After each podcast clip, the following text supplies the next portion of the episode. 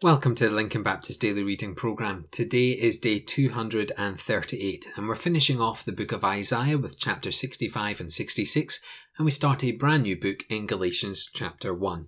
So first, let's head into the Old Testament. Isaiah 65. God pleaded with these people to turn from their sins and come back to him, but they refused. They acted so pious, yet were guilty of many sins. Worshipping idols, following occult practices, violating dietary laws, and blaspheming against God. But if the Jews rejected God's call, then what we see in the New Testament is the Gentiles would accept the message. Yet God has always had a faithful remnant, like a few grapes after the harvest, and he uses them as a new beginning for his people. The rebels will be judged, but this remnant will be blessed. And that is what Jesus called the kingdom of God. A regeneration of his people. The blessings named are in contrast to the judgments that are listed in Deuteronomy 28. It'll be a time of joy and fulfillment when the blessing of the Lord flows without interference from man.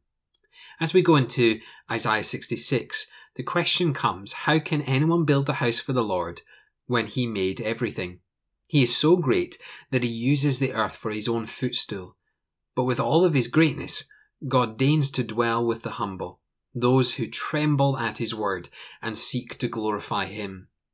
The restoration of Israel's kingdom will be as sudden and joyful as the birth of a baby. The travail of their tribulation will give birth to glory, and God will love them just like a mother.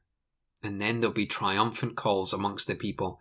God will defeat his enemies, summon the Gentile nations to share in the glory, and make Israel a holy offering to the Lord. What we see here is the patience of God working with his people. He works with them to show their sin, their need of repentance, the glory that he provides, and that they are indeed the wonderful children of God. The question comes from God in these two chapters is whether we would be obedient to God and experience that glory that he will provide, or whether we'll continue to be disobedient and face the judgment of God. Now we head into our New Testament passage, into a brand new book, a letter really, in Galatians.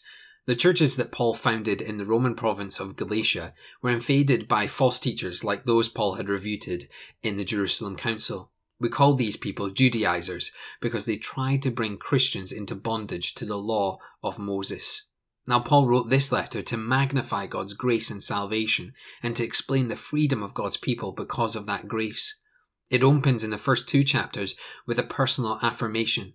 Paul explains how God delivered him from bondage through faith in Jesus Christ.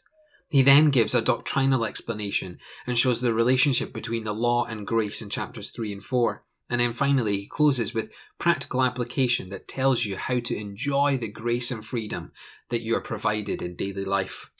As we move into chapter 1, to Paul the gospel was much more than a message to be preached. It was a miracle that he had experienced. The gospel is the power of God to bring about salvation, and it brings freedom. Christ died that we might deliver from our sins. When Paul trusted Christ, he became a free man. The shackles of sin and legalistic religion were broken. But the gospel was also a treasure that Paul guarded. Paul did not invent the gospel or learn it from others. God gave it to him. There is no other gospel. To add to this message, to take from it, or to substitute any part of this message is to ultimately destroy it. No wonder Paul attacked those who attacked the gospel. When you lose the gospel, you lose everything. Now, when you put these two passages together, you have God showing his great and glorious gift in Isaiah, but the people rejecting it, but some accepting it. And then we have the people in the New Testament, some accepting this great glorious message and some rejecting it. And so what we have here is the same old thing I've been saying for over 200 days. There is always two sides. Those who reject and find judgment, and those who accept and find the glory of Jesus Christ. Which side are you on? Let's pray. Father, we do indeed pray for everyone that's been listening into these devotions through the summer, throughout the whole year, reading their Bibles every day. Father, we see that we're over 200 and nearly 40 days into our daily devotions. Father, we pray that you would give us the energy and the inspiration to continue through to the end of the year so that we could read your entire word and know and understand and experience the glory of Jesus Christ. We pray this in your name. Amen.